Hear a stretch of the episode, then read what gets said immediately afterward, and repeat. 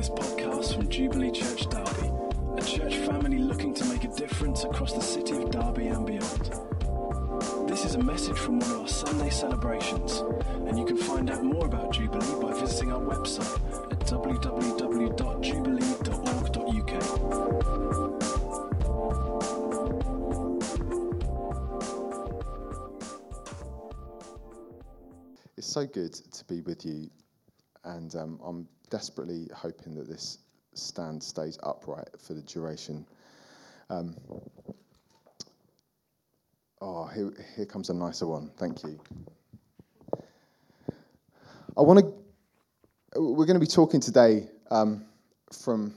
Oh, sorry, I should say this. Hi, I'm Tim. Um, I'm part. Hello, I'm part of the leadership team here at Jubilee. Thank you very much. Please thank my glamorous assistant. Actually, he is glamorous and he does know how to serve. Um, and, and that's saying some, something for someone who leads a church. So thank you very much, Graham. Um, we're going to be looking in Acts at the end of Acts 4 today. So, so if you want to try and find that in your Bible, if you've brought one with you, or maybe you can scroll to it. Um, Acts is written by a guy called Luke who wrote the book of Luke. Um, so, so the book of Luke, Luke, generally tells the story about Jesus, um, and then Acts is actually the is basically what happened after Jesus went into heaven. And so it tells the story of the early church. And we're going to have a look at Acts 4. Uh, I think we're starting in verse 32.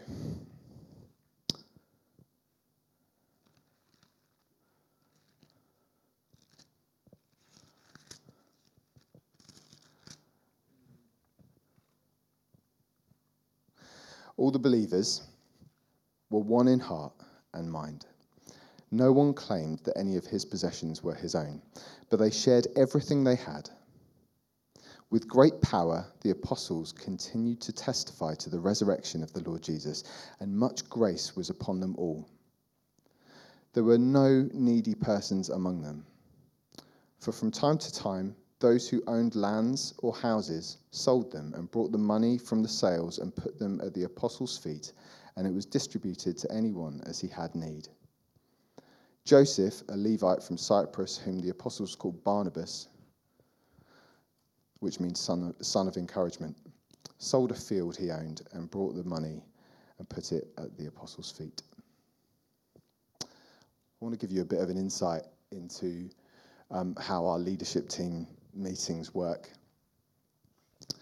When we're allocating who's going to be talking about something or other. Uh, uh, we were talking about who's going to be going through acts and, and things like this, and, um, and and we've got some. You know, we've divided it up and we've got some slots to fill. And and Graham will say, right, okay. Uh, earlier on uh, in in Acts four here, we've got the longest Christian prayer recorded in the Bible. Okay, and, and the most almighty prayer meeting that happened. Okay, this is earlier on in Acts 4, and I'm there and I'm like, oh, me, me. I love long prayers. I'm really good at long prayers. I love them. I could preach on that. Yeah, can I, can I do that one, please? Please? No, I can't. John gets to preach on that. Acts 5. Ananias and Sapphira. Oh, there's drama. I love a bit of drama. Can I, can, can I do a bit of drama for that one, Graham? Please, please. No. That gets done later. No, what I get is this kind of tag on at the end of Acts 4. It feels like it feels like Luke's been told by his publishers to take a little bit of a breather. You know, you've got the, the most almighty prayer meeting going on in, in the history of the Christian church. There were earthquakes and they were all filled with the Holy Spirit, and it was just amazing. And on the other side, you've got Ananias and Sapphira, and they're being struck down, and it's terrible. And in the middle, it's like, guys, just get your breath, all right? Whew. Just everyone calm down. It's all right. We'll just say some nice things about the church. Here we go.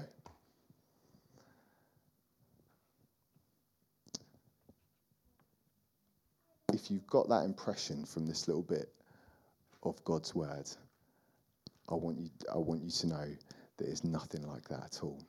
I think that this word is true and is from the living God, and I think it's got as much to say about what it means to be Jubilee Church Derby as anything else in the Bible, perhaps even more.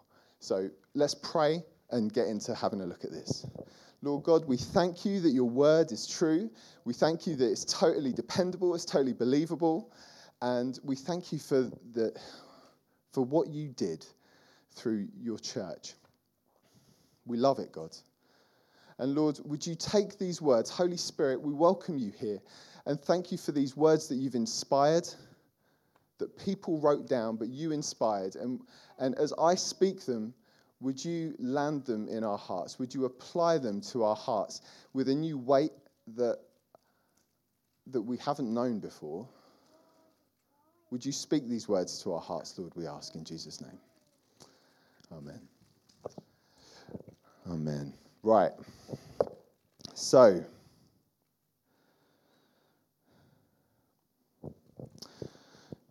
a little while ago, I was 30. Sorry. Yeah, all right. It's not really a heresy, is it? Okay. Quite a while ago, I was 30. And on my 30th birthday, get ready for this, I took possession of a people carrier. My first ever people carrier. And do you know what, actually? Okay, Citroen C4, Grand Picasso, seven seats, 1.6 diesel engine. Actually, massive blessing. Huge blessing. It's like on, on the motorway, it's like driving a lounge. You just sort of you just sort of go along, and it's got this nice big window, and and and yeah, it's and it's just comfy, and it just it just goes along, and it's even got oh, it's even got armrests. It was the first car that I ever had it's got armrests and Oh, yeah, absolutely loved it. And actually, I was aware that it was a real blessing as I took ownership of it. And, and I committed to God. I said, Lord, thank you for this car. This is a real blessing. And I know that you bless me to bless others. That's always the way that happens in the Bible, right? So, so Lord, let me use this car to bless others. So it's got seven seats in it. And actually, most of the time, we manage to use more than the four of us, not because we keep going through the drive through all the time, but because we're actually putting more people in the car than, than just our family. It's really cool. And it's a real blessing. And, and it's cheap to run, and it just keeps on going, and it's brilliant. Makes a lot of sense. Makes a lot of sense, that car. And I'm grateful for it. Well, I was. I've got another one. But anyway, same, same kind of car. Right, anyway, a little while after, got this amazing Christmas present, okay? It's a Christmas present. Me and my brother in law got it um, to go driving a rally car, okay, around this track, right? Oh, turn up. Well, we, me and my brother in law and like my mum and dad and my sister will come along. And I've got the biggest car, so I take everyone there, right? And, and we're, we drive along to Silverstone in, in, in, this car and and we get out and it's a it's a beautiful February morning. It's cold, and we get and me and Phil get tuition and drive around in this Subaru Impreza, two liter petrol turbocharged.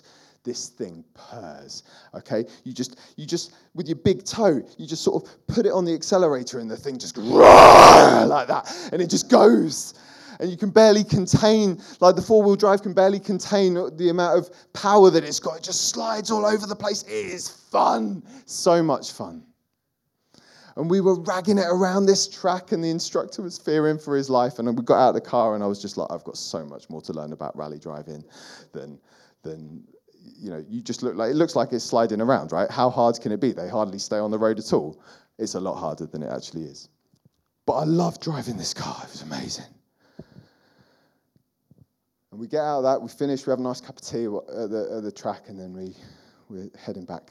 I've got some, uh, I finish up taking my mum and dad and my brother, uh, brother-in-law and my sister back, and then I'm picking up some people in Bedford, uh, some friends of ours, to bring up here for ministry um, uh, to uh, in in the church, and so I'm really looking forward to that too.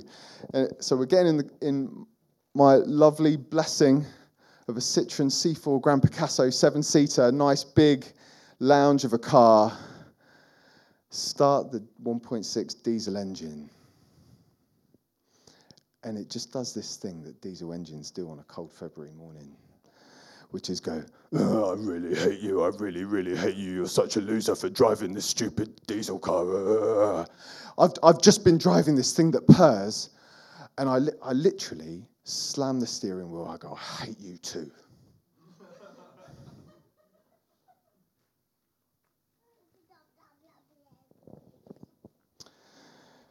Later on in the day, when I've got an, another car full and I'm bringing them up the motorway to Derby and we're having a chat and, and it's lovely and we're just, we're just enjoying such a brilliant time.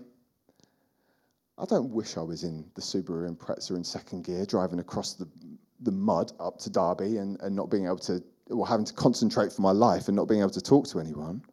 I'm having a great time in the blessing of a car that God has given me. But in that moment, when I started that car on that February morning, my head and my heart were not lined up. They were not anywhere close to being at one with each other.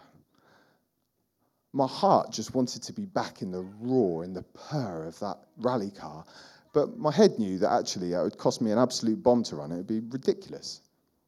They weren't lined up at all. Here in Acts 4, we start off with all the believers were one in heart and mind. I've just told you that there's one time, there's a lot of times where I'm not one in heart and mind. And, and here in Jerusalem, we're saying that all the believers were one in heart and mind. That's a lot. That's a really big deal. And I want to see if we can get into what that actually means to be at one in heart and mind.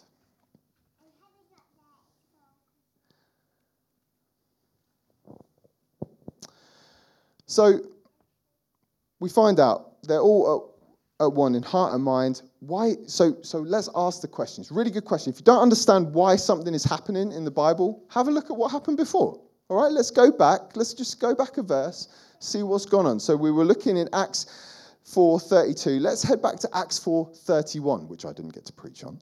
And and here we go. After they prayed, the place where they were meeting was shaken, earthquake. Okay, this isn't just people shaking in the Holy Spirit. This is the building shaking with the Holy Spirit. Okay, and they were all filled with the Holy Spirit and spoke the word of God boldly. So, this is what has just gone on before all the believers were one in heart and mind.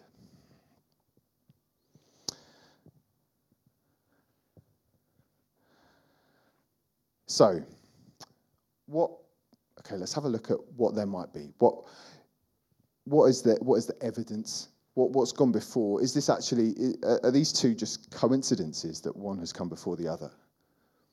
Well, do you know what? I don't think it is. If we have a look in Ezekiel 36, he promises, in fact, we sang one of these lines earlier I will give you a new heart and put a new spirit in you. I will remove from you your heart of stone and give you a heart of flesh, as in a heart that's soft and responsive and, and able to, things are able to get through and things are able to get out, not a heart of stone.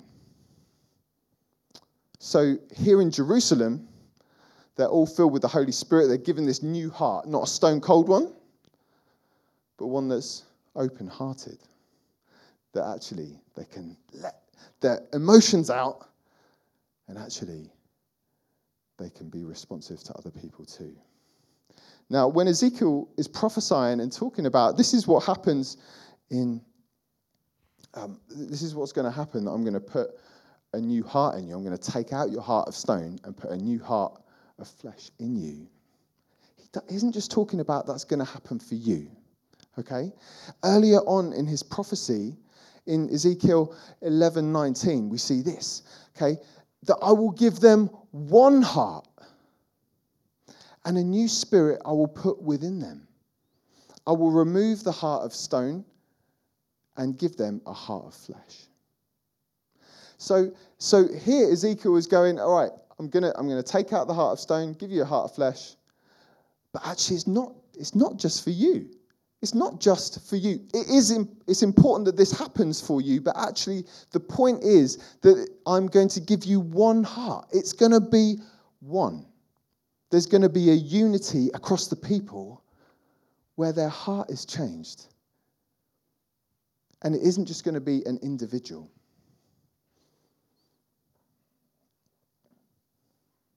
So when you're filled with the Holy Spirit,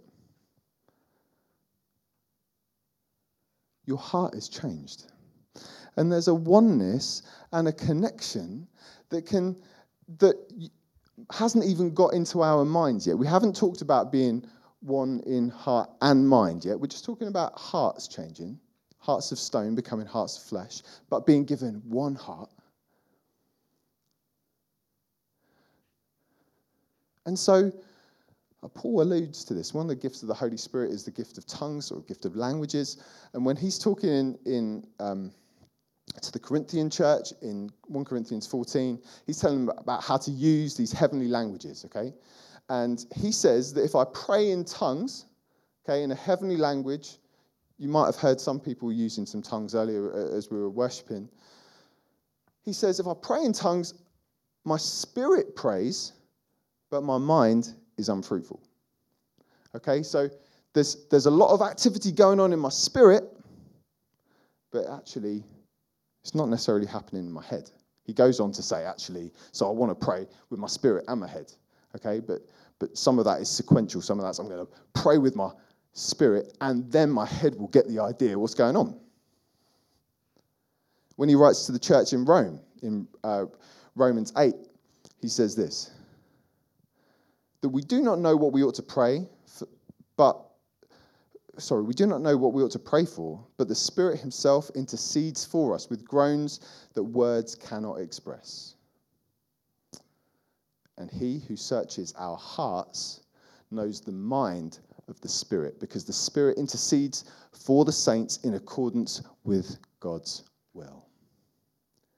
So here we have this strange phenomenon, this, this amazing thing where our hearts can pray in the Spirit and we can intercede for stuff that we don't even know is going on for. So I don't know if you've ever had this, this, this desire maybe to pray in tongues and go, I, I don't know why I'm, I, I just feel like I, God's calling me to pray in tongues here. I just need to do it. Pray in tongues. And then you end up finding out what it is that you're praying for. It's like, oh, wow. I would, you know, Lord, you were leading me to pray for this and to get involved in your will. And, and I'm ending up praying for something I had no knowledge about, but Holy Spirit does because, because He's filled your heart and He's filled my heart and He's filled your heart. So actually, if I want to end up praying for Ben and I don't know what to pray for, then I can pray in tongues. And actually, my spirit is, is interceding for him because Holy Spirit knows what's going on with Ben. Holy Spirit knows what's going on with Mercy. So I can pray for, for you, Mercy, just by, just by praying in tongues and, and just be, and believing that, that the Holy Spirit will, will intercede um, on, on, that, on your behalf to the Father. And that is before any of it has got into my head. Now, I'm not suggesting that we should leave our minds at the, at the front door when we come into church, leave our minds at the front door when we come into Christianity. Of course not. Actually, it's, it takes a real discipline to then go, okay, God, what, what is this? What am, I, what am I praying for? Reveal it to me. Show me what it is. Trying to, trying to understand the will of God is, is, is important thing to do, and it, and it takes practice. But we can ask the Lord, what is it? Show me what it is, Lord. Help me to understand it with my mind.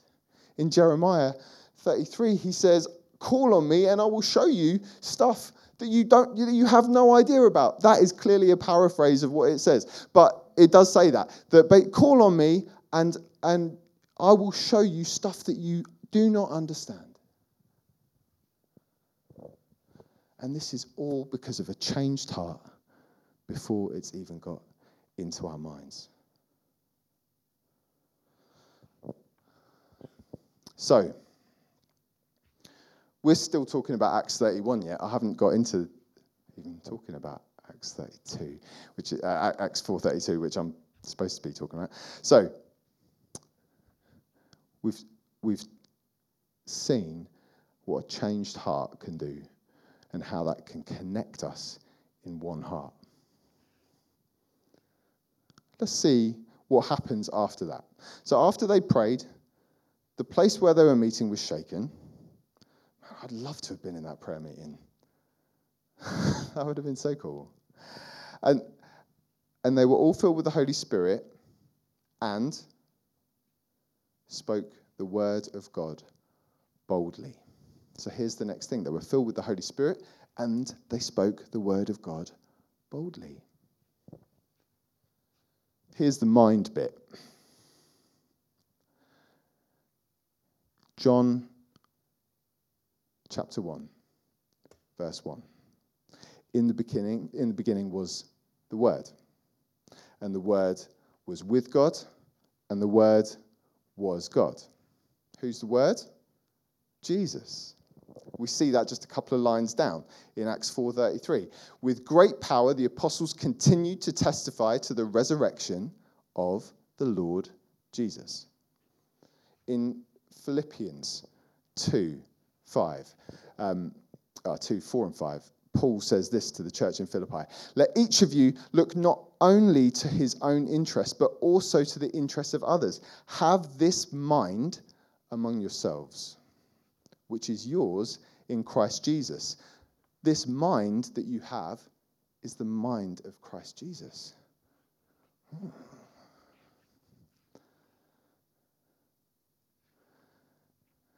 Again, Paul's writing to the church in Ephesus this time.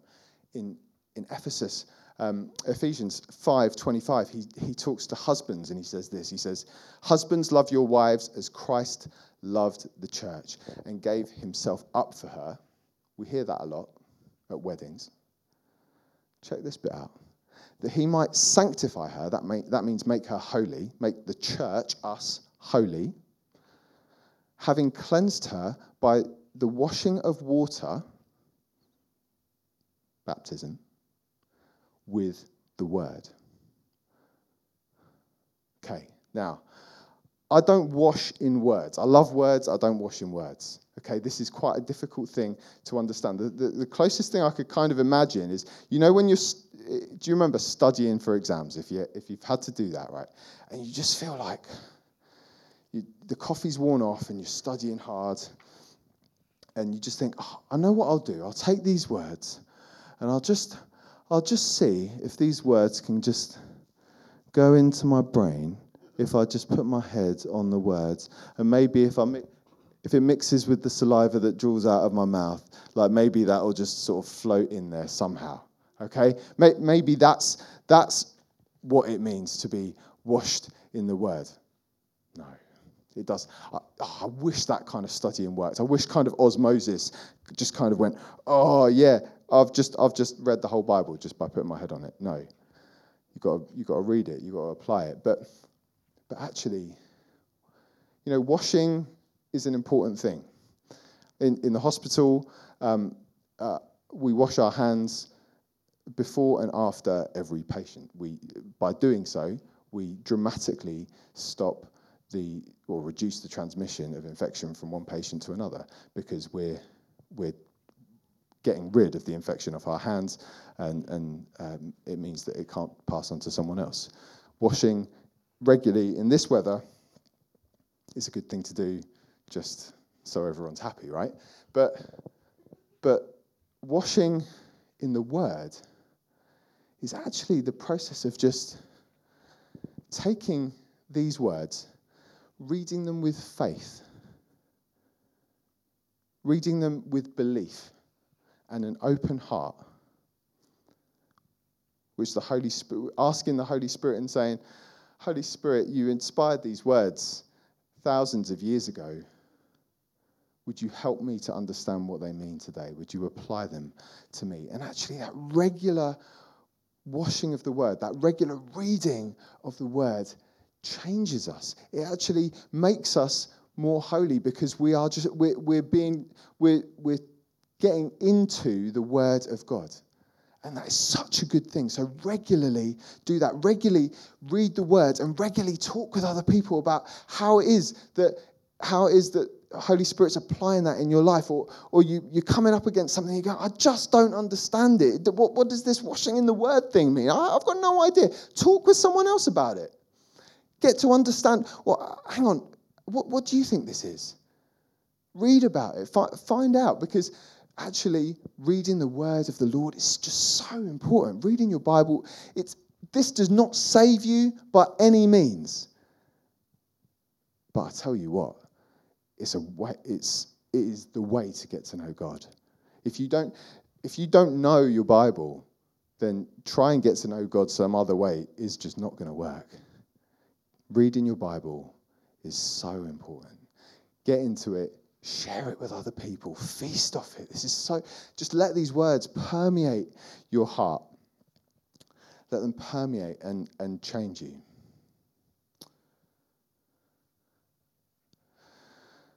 in we're still talking about the mind and that the believers being changed or being one in heart and mind. And, and uh, when Paul speaks to the Romans, at the beginning of Romans 12, he says this Therefore, I urge you, brothers and sisters, in view of God's mercy, to offer your bodies as a living sacrifice, holy and pleasing to God. This is your true and proper worship. Do not conform to the pattern of this world, but be transformed by the renewing of your mind. Then you'll be able to test and approve what God's will is his good, pleasing, and perfect will. Be transformed by the renewing of your mind. So we've seen that the believers were one in heart and one in mind. And we know that that's a tricky thing for that to even match up in one person, let alone across an entire church. But Paul says to the Romans there, he says, Don't conform to the way of this world. Don't do that. Be transformed by the renewing of your mind. Now, we can, we can see later on in Acts, well, later on in this passage, that actually they're particularly talking about the sharing of possessions and actually there, weren't needy people among them because actually if someone had need someone would sell some land that they had someone would sell one of their houses and bring, bring it to the apostles' feet and that money would be distributed to, to people as they had need but so I don't think it's going to be big news for anyone to hear, oh, yeah, giving money is a countercultural idea. Giving your money away is, is, a, is something that this world just doesn't quite get. How does, how does that work? How does giving your money away work? Surely you, you work really hard for your money, just, just have it, spend it, enjoy it, save for the future, but how does giving your money away work? I want to suggest to you that even that this was an even bigger deal for the Jews of Jerusalem. Because the Jewish people were in slavery in Egypt for hundreds of years. They had, they had no home. They were called out of essentially their, their captivity into the desert. They were going, Oh, we don't like it in the desert. Can we go back to captivity? At least we knew we were going to get some water. And they had to learn to become reliant on God every day for their water, for their food in the desert. And then they were called into the promised land. And in the promised land, they had this new thing called property. They had to they had land where God's chosen people were, that they were told, look after this land, it's yours. You can sell this land if you want, but you can only sell it for a little bit of time. You can't sell it in perpetuity, you can't sell it forever. You only, every seven years, this land is resetting back to its rightful owners. So if you've been given the land, if this land's been given to your clan, your tribe, your family, then yeah, you can sell a bit, but actually you're only leasing out for however many years is left of the seven. You are not allowed to sell your land. It's important this because God wanted them to go, God wanted them to, the people, not just, not just the, the entrepreneurs, He wanted everyone to understand. It's important to give the land a rest. It's important that you have a rest. It's important that, um, that you take time to feed foreigners in your land. It's important that, that you take time to feed your hired workers, right? All of this was a really important deal with the concept of Jubilee, the concept of cancelling debts at this point, the concept of land returning to the owners.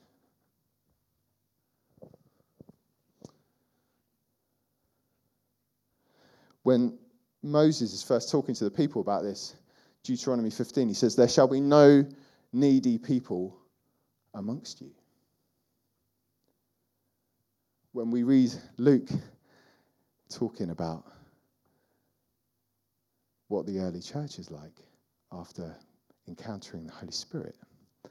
There were no needy people amongst them. When Moses is talking to them, he lays down these rules and he says, Look, if you want to say, oh, actually, we get to the sixth year and maybe we should start sowing for the seventh, because I, oh, God says, don't worry about it. In the sixth year, you're going to get enough food for three years' harvest. Okay, that enough harvest for three years, that'll keep you going. Don't worry about it. You can trust me. You can depend on me. If I've told you to do this, trust me. It's going to be all right. And so, so he would he gave them this, this promise, and you can read about uh, that in, uh, in, in Leviticus, uh, that, that he's promising to, to give them three years' worth of harvest at the end of the sixth, so that they don't have to sow and they don't have to reap in the seventh. They weren't allowed to plant at all. But there must have been people fearing, ah, but what if, the, what if it doesn't come in? What we need to. And there must have been people going, ah, yeah, well, if we've got three years harvest out of this one, well, it can't harm just to like sow a little bit for the next for the next year, right? Maybe we'll get three years harvest out of that. So actually, there, there would have been people wanting to not take God at his word. But God said, if you, if you trust me in this, I will bless you.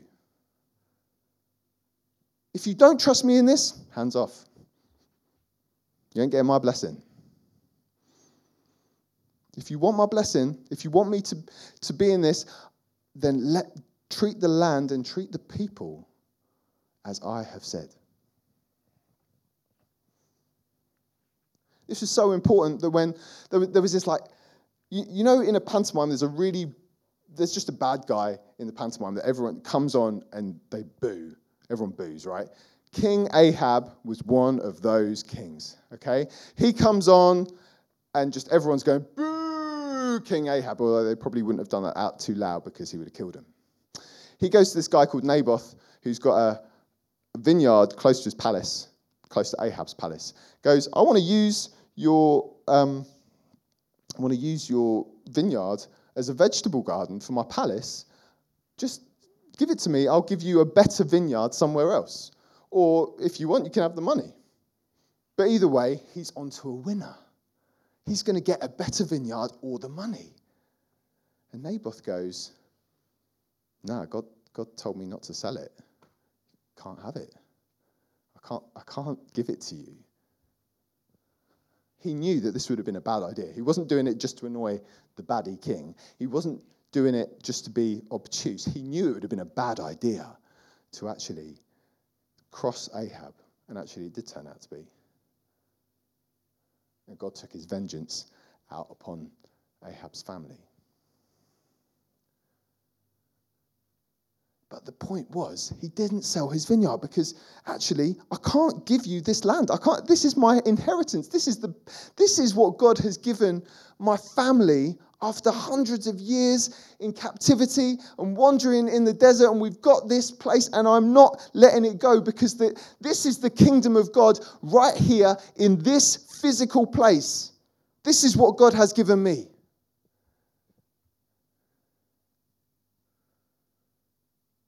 So it's a really big deal when in Jerusalem, people who have lands, people who have houses, they're like, oh, wow, promised land. We're all set up for the promised land. And they're going, hang on, God's fulfilled all of that. He's fulfilled it now. Actually, it's not about the promised land anymore. Jesus is coming back, his disciples go, Oh, um, uh, when are you coming to, to release the promised land? Uh, Holy Spirit comes. A whole bunch of languages come out because the message of the good news of Jesus Christ has to go out beyond the land, has to go out beyond to, to the ends of the earth. It has to go. Stephen in Acts later on is he's stoned to death for saying that for saying that um, Jesus was going to tear down the temple and rebuild it in three days. Because it wasn't about the temple, it was about the temple. So when they start giving up their promised land and going, yeah, I'll sell, I'll sell it, I'll give it to the needy, that isn't just them going, I've got some money that I've earned. That's them going, I'm giving up my inheritance because the kingdom of God is no longer here in this place. I'm not, I haven't just got this. He's calling me to something else. He's calling me beyond.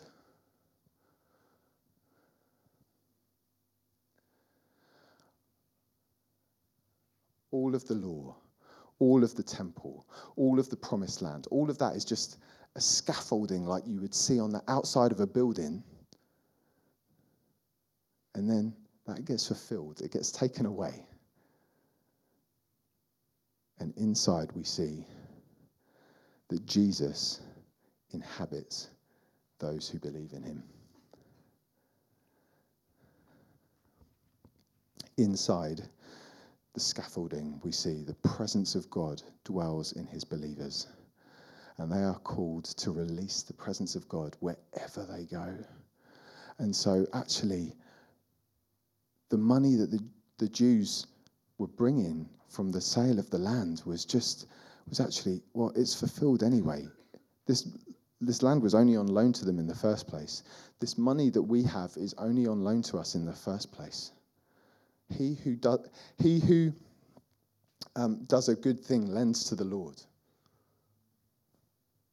gives it back to the lord. It's for god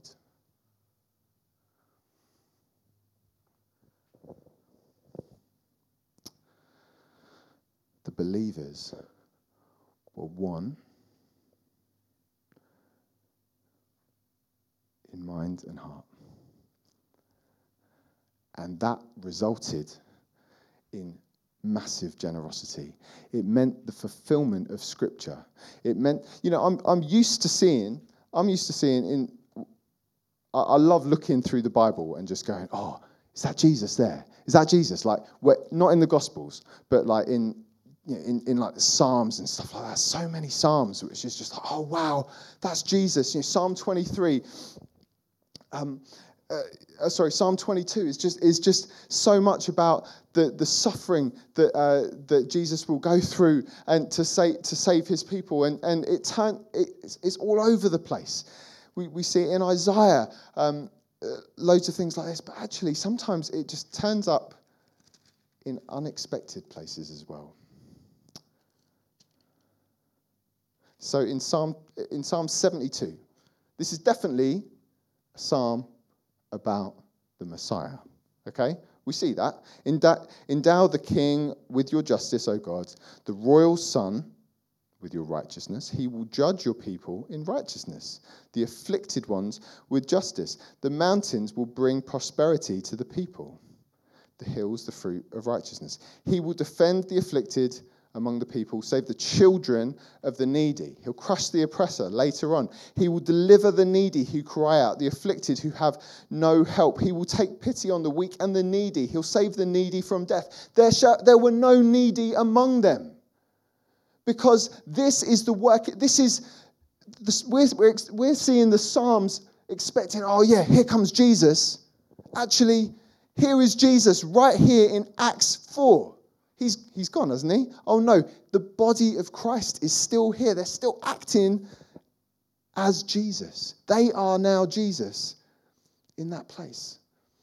And, and there were no needy amongst them. The fulfillment of the scriptures is seen. Ah, there won't be any needy among you anymore because, you're, because of your generosity, which comes from the fulfillment of these scriptures the generosity that comes from knowing that this land is not your own, that it's only on, it's only on loan to you, that this money was given to you to look after, to steward.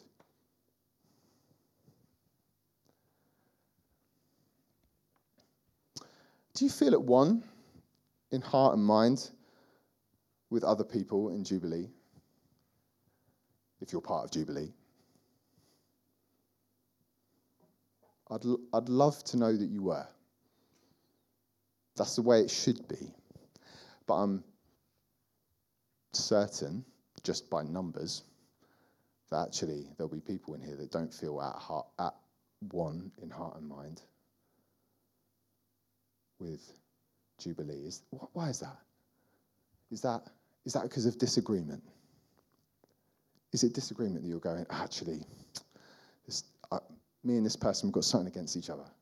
Do you know what? Go and sort it out. Go and find that person, talk to them about it, work it out in grace. There was much grace upon the believers.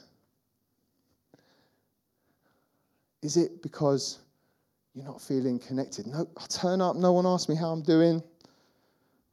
They don't know what's going on for me. Are you part of a life group? Are you part of a, a church, church is busy on a Sunday morning. You don't always get a chance to talk to everyone. Are you part of a life group where you can actually share part of your story, what's going on?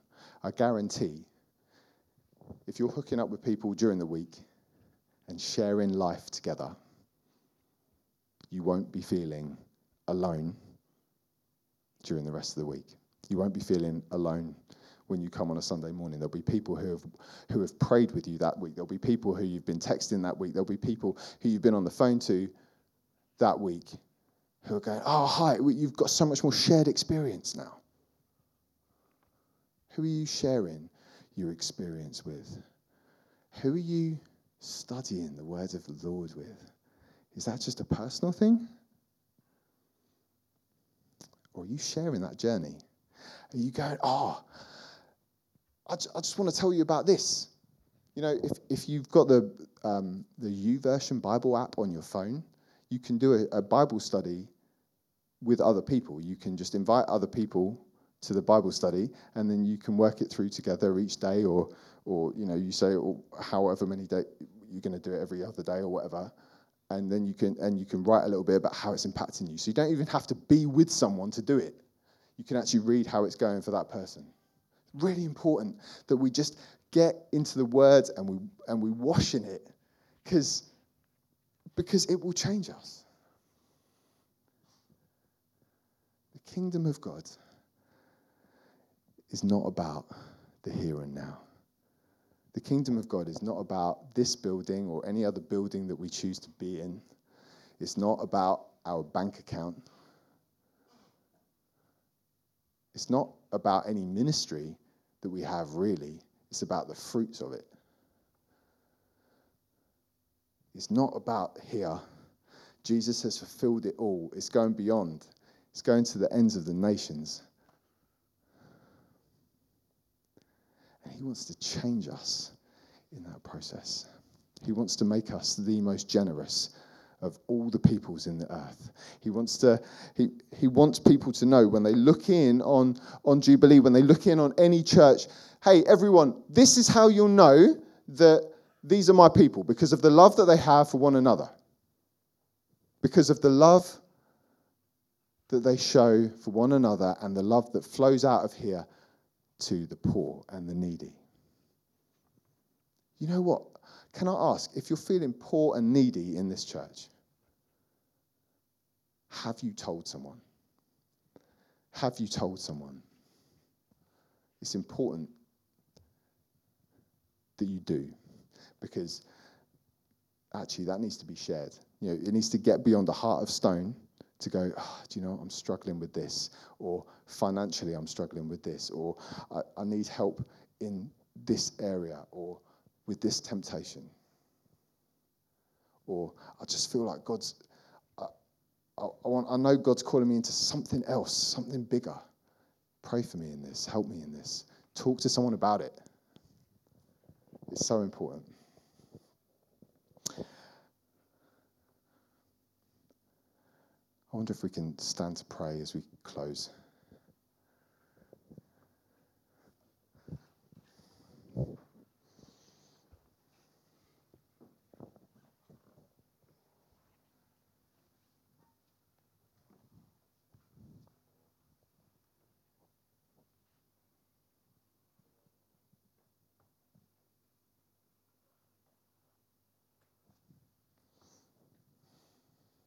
Lord God, we honor you. Jesus, we thank you for our salvation. Lord, we long to move past that moment of salvation and to be called into the power of your grace that is abundant upon this story in the early church. And we long that, that, that for us to say that there was so much grace over Jubilee, so much grace over us as we, as we proclaimed with power the resurrection of Jesus Christ to all people. Would people be able to look in on the stories of people in this church and say, Surely God is amongst us. Please, Lord God, we are nothing without you. We don't want to build this, this church without you. So come and inhabit it. Come and inhabit the, the, the pleas of your people. Come and inhabit the cry of your people, Lord God. To, to come and fill our hearts, Holy Spirit. Come and ch- change our hearts from hearts of stone to hearts of flesh. Come and renew our minds. Come and wash us in the word. Come and lead us in ways where we minister to the needy, to the poor. Let it be said amongst this church, Lord God, that there are no needy people amongst us, not because we all shop at Waitrose, Lord God, but let it be because just because of the generosity that exists within these walls and that flows out beyond. Lord, let us be open and honest about how we're struggling, how we're enjoying you, how we're living for you, how we're how we're um, how we're having hard times or whatever they are. Let, let us just be open and honest about that. Let, let our hearts be responsive and expressive to each other. Lead us in relationships that just build and deepen.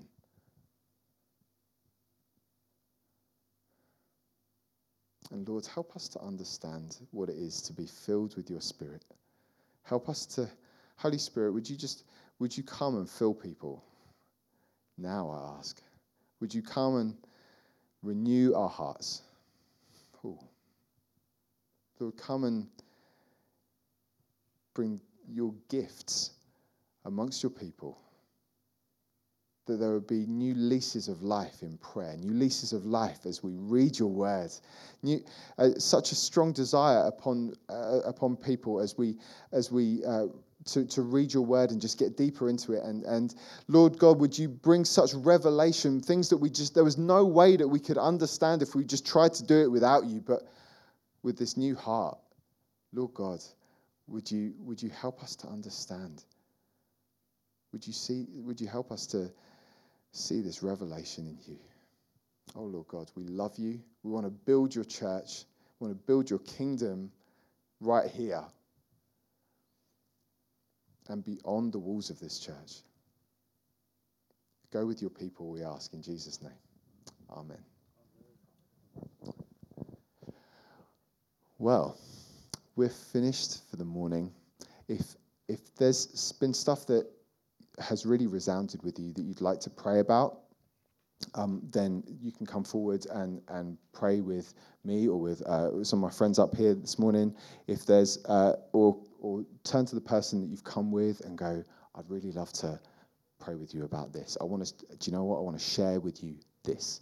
Or if, if this whole Jesus thing is totally new to you and you really want to find out more about it, please come and talk to me or the person you came with. Um, otherwise, if you're parents, please go and pick up your children and, uh, and join us for tea and coffee outside. Thank you very much.